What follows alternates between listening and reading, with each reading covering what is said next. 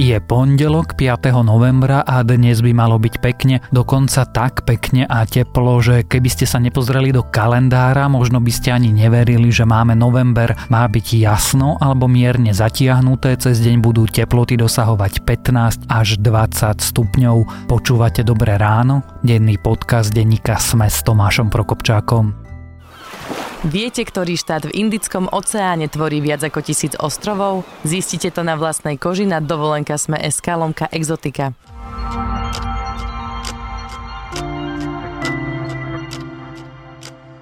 A začneme krátkým prehľadom správ. Andrej Danko ani koncom minulého týždňa neukázal svoju rigoróznu prácu, opozícia sa ho preto pokúsi odvolať. Problémom sú podľa nej aj Dankové proruské ambície, ktoré sú v rozpore so zahraničnou politikou Slovenska, aj bránenie prijaťu slovenskej bezpečnostnej stratégie a obrannej a vojenskej stratégie. Z najväčších reklamných klíše si kandidáti v aktuálnych komunálnych voľbách vyberajú psov. Podľa marketérov totiž politici, ktorí sa tvária ako psíčkari, vzbudzujú medzi ľuďmi vo väčšej miere sympatie. Tri overené klíše pritom sú sex, deti a zvieratá. Americká polícia nedokáže rozlúštiť záhadnú smrť dvoch sestier. Dievčatá, ktoré spolu s matkou utiekli zo Saudskej Arábie, našli zviazané v rieke Hudson v New Yorku. Sestry žiadali o azyl v Spojených štátoch. Čína a Rusko blokujú dohodu o zriadení morskej rezervácie v Antarktíde. Oblasť by sa mala stať najväčšou morskou rezerváciou na svete. Jej rozloha by bola 5 krát väčšia ako Nemecko. Okrem Ruska a Číny malo k dohode o chránenom území výhrady aj Norsko. Hackeri sa dostali k súkromným správam 80 tisíc používateľov sociálnej siete Facebook a zverejnili ich na internete. Facebook sa bráni, že únik nepochádza od nich, ale zrejme ho spôsobili škodlivé rozšírenia internetových prehliadačov. Sociálna sieť ale pokračuje vo svojej sérii problémov. Viac správ nájdete na webe Denníka Sme.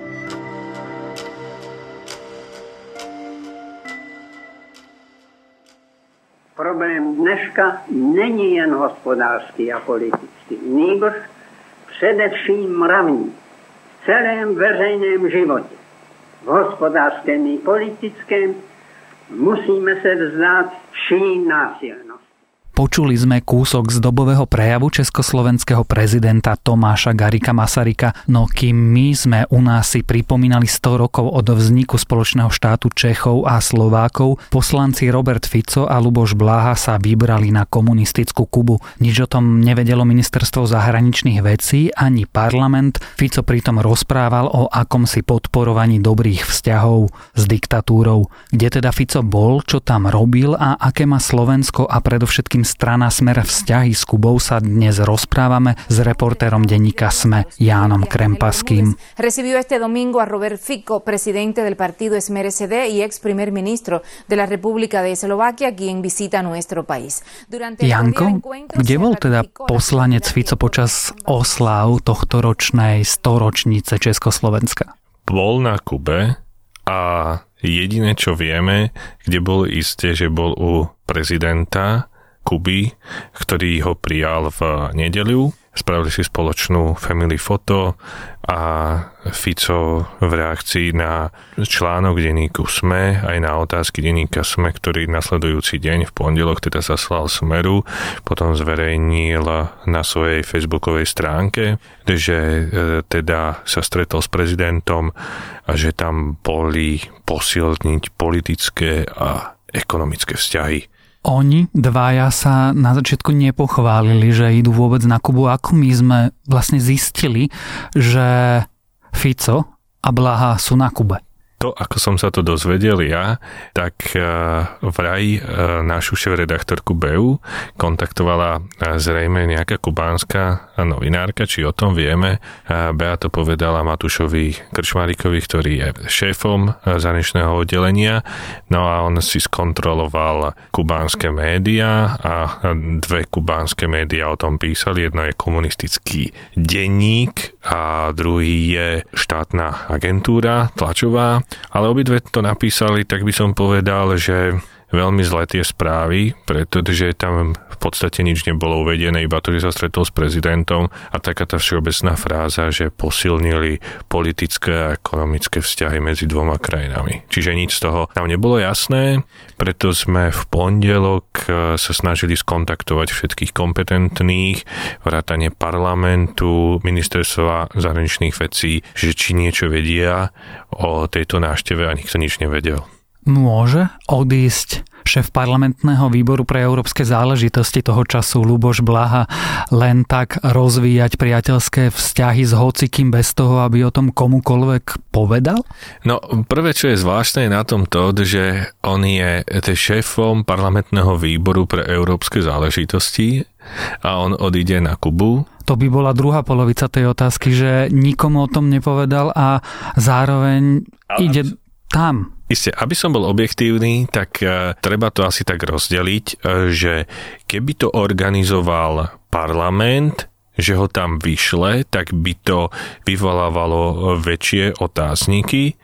Ak však tam išli súkromne, respektíve ich kubánsky lídri alebo nejakí predstavitelia pozvali, tak je to pochopiteľnejšie, lebo aj e, Martin Klus, ktorý je tiež členom tohto zahraničného výboru, e, povedal, že oni tiež takto boli na pozvanie e, britských poslancov v súvislosti s Brexitom, čiže keď je to takto na pozvanie, tak ani on v tom nevidel problém a takisto ani tlačové oddelenie predsedu parlamentu Andrea Danka nevedelo nič o tejto návšteve, čiže z toho všetkého ktorého vyplýva, že to bola asi súkromná aktivita týchto dvoch pánov, avšak keď sme sa na to pýtali aj strany Smer, tak ich hovorca Jan Mažgut povedal, že nám nič nepovedia viacej, okrem toho, čo napísal Fico na svojej facebookovej stránke a Fico to tam nevysvetlil. Takže všetko je to také zahalené rúškom tajomstva, že na jednej strane sa pochváliť, že aký sme my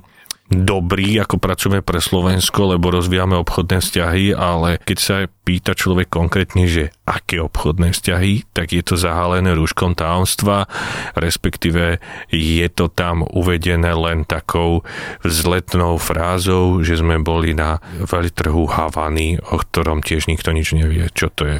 Keď niekto povie, že ide súkromne rozvíjať politické a ekonomické vzťahy človek si pod tým dokáže predstaviť všeličo.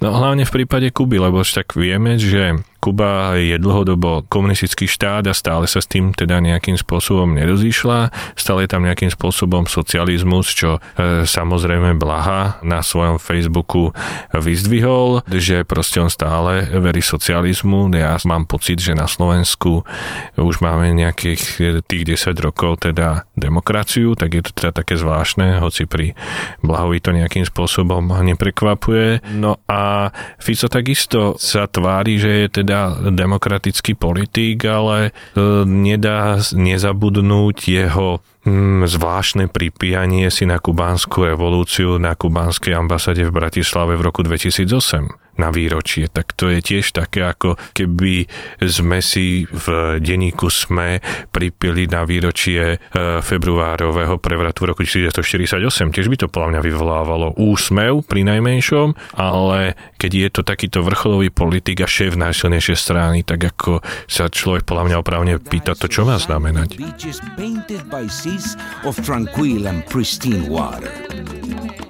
Cuba is life.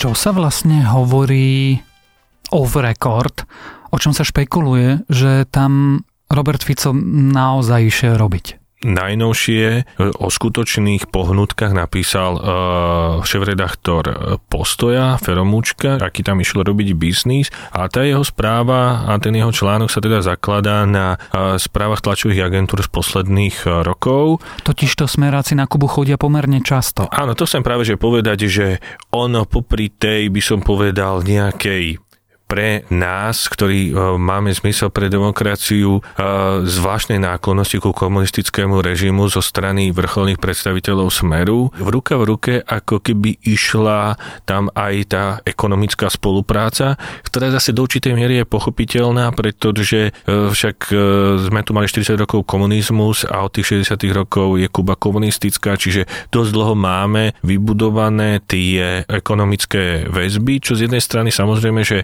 nemusí byť zlé, ale je otázne, že na čo to teda využívame, tie možnosti, ktoré máme, čo podľa tých informácií, ktoré sú, nie je úplne povedané ľudovo s kostolným poriadkom. Aby sme to ešte teda tak e, spresnili, hlavne vláda, ktorú vedie Robert Fico alebo jeho strana, posledné roky je veľmi aktívna na Kube a neraz v dosť kontroverzných veciach. Hej, teraz rozprávame o tejto poslednej návšteve, ale nesmieme zabudnúť na to, že už e, trio ministrov vo februári na Kube bol. Bol tam ex-minister vnútra e, Robert Kaliňák, bol tam minister financí Peter Kažimír a takisto ex-minister zdravotníctva Drucker.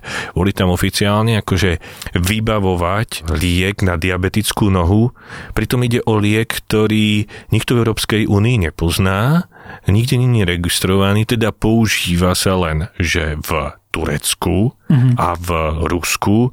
Kubánci ho ponúkali aj Česku, Česi ho odmietli. Keď sme o tom písali na začiatku e, tohto roku e, sériu článkov Smečku, tak e, nás upozornil poslanec Miroslav Beblavy na jednu štúdiu z Ameriky, kde rozpráva o otázníkoch, ktoré vyvoláva tento rok v otázke bezpečnosti a v otázke takisto aj účinnosti tohto lieku, ale naše ministerstvo zdravotníctva to bralo tak, že je to jedinečný liek, aký je perfektný, vychvalovalo to. Nezabudlo tak trošku medzi riadkami pripomenúť, že Kubánci ešte z čias socializmu majú voči nám dlh, ktorý síce nikto neprezradí, koľko je, najnovšie podľa vyjadrenia alebo teda informácií časopisu plus 7 dní by to malo byť nejakých 9 miliónov eur ešte stále, takže by to mohlo byť v rámci deblokácie tohto e, dlhu, ale tiež to tam je ale aj pri tejto transakcii, pretože celý ten kubánsky liek mal e, vybavovať, takisto podľa plus sedmičky bývalý rozviečik Eštebe Jan Trgala, uh-huh. ktorý robil za e, socializmu, za komunizmu vo Venezuele. A vieme, že takisto v rozviedke za socializmu bol aj Juraj Široký, ktorý je považovaný za jednoho alebo v minulosti bol považený za jedného z mecenášov Smeru, čiže všetko ako keby so všetkým zapadalo a už potom sú len také, by som povedal, že úsmevné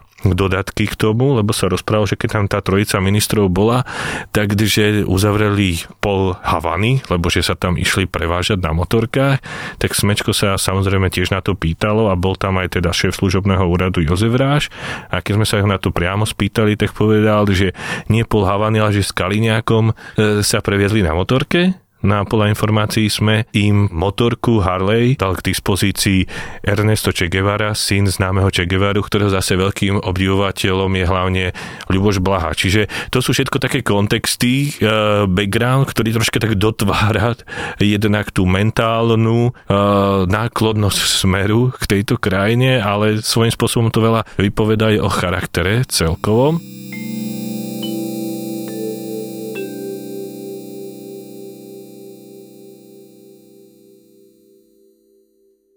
No a čo sa týka tej aktuálnej e, cesty, tak e, postoj teda upriamil na tie správy, ktoré k tomu vyšli a zdá sa, že Fico tam išiel, hoci to zatiaľ nie je potvrdené, dneska sme sa to snažili nejakým spôsobom verifikovať, ale nakoľko je 2. november, tak nikto nedvíha, ale zdá sa, že za tým je hlavne biznis, v ktorom je aktívna, že slovenské energetické strojárne v tlmačoch, ktoré vyrábajú kotle pre tepelné elektrárne, že tepelné elektrárne všade v Európskej únii sa nejakým spôsobom redukujú, ale na Kube ako predkvitajú, takže samozrejme, že logicky, pragmaticky je to e, zaujímavé teda sa orientovať na to, ale sú tam dve zaujímavé veci. Prvá je to, že kto je za týmito tlmačmi, e, tým slovenskými energetickými strojárňami.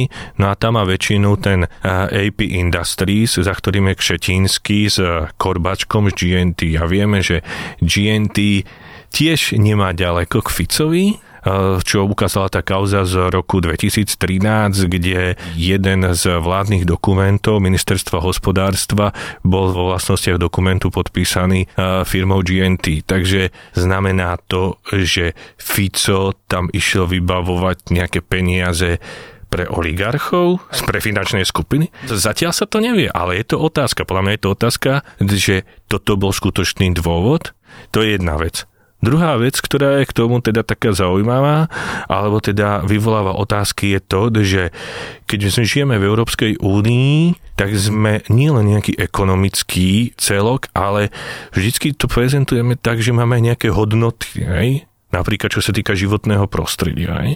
Tie tepelné elektrárne, ktoré tam podľa tých správ z tlačových agentúr z minulých rokov, hlavne od 2017 a 2018, hovoria a takisto rozpráva o tom aj človek e, v ohrození, že my tam podporujeme elektrárne, ktoré sú tepelné a ktoré spracovávajú, aby som to presne povedal, kubánske krudo to je odpad z ropy, ktorý produkuje pri spáľovaní oxid siličity, ktorý až 40 krát viac presahuje normy, ktoré sú dovolené v Európskej únii. Čiže svoju prácu, svoje technológie exportujeme na ničenie životného prostredia na Kube? Otázka. Čiže tá špekulácia je taká, že nie len, že Robert Fico išiel na Kubu počas štátneho sviatku, ktorý oslavuje históriu demokracie v tomto regióne, ale ešte tam možno išiel dohadovať biznis, ktorý je v Európskej únii už jednoducho nemožný, pretože spôsobuje zásadné znečisťovanie životného prostredia. Tak? Presne tak. A to mi podľa mňa príde ako najväčší problém tej návštevy, ak je to tak. A potom by som aj chápal, že to tak smer neprezentuje. Je to normálne v Európskej únii, že počas takýchto oslav sa politik, ktorý nie je hocikým, aj keď formálne iba poslancom, ale je predseda najsilnejšej koaličnej strany, teda svojím spôsobom riadi aj vládu v tejto krajine, zobere do diktatúry. Zdá sa, že pre mnohých ľudí to normálne nie je ale zase, aby sme boli teda objektívni a je to veľmi ľúbivé teraz uh, Fice za to cepovať, že počas oslav storočnice Československa bol na komunistickej Kube, ale zase ak máme byť objektívni, tak musíme povedať aj B, že keď bolo 50 rokov výročia vstupu vojsk Varšavskej zmluvy v auguste 68 do Československa, tak na to 50. výročie Kiska tiež nebol ktorý je prezidentom, nebol na oslavách a to video zo Sliačia prednáhral predtým. Hej? Takže treba to spravodlivo povedať, že nie je Fico sám, ktorý si to takto zľahčil. O Kube o návšteve Roberta Fica a Luboša Blahu na Kube, o možných špekuláciách a o tom, čo tam mohli, mali alebo naozaj robili, sme sa rozprávali s reportérom denníka SME Jánom Krempaským.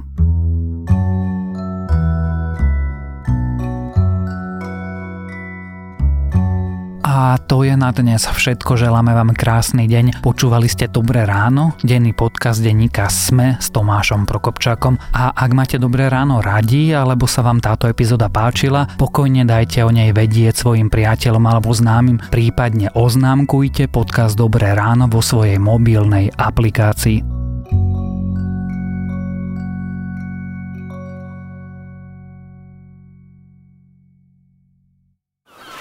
Tento podcast a exotickú dovolenku so zľavami vám priniesla dovolenka Sme SK.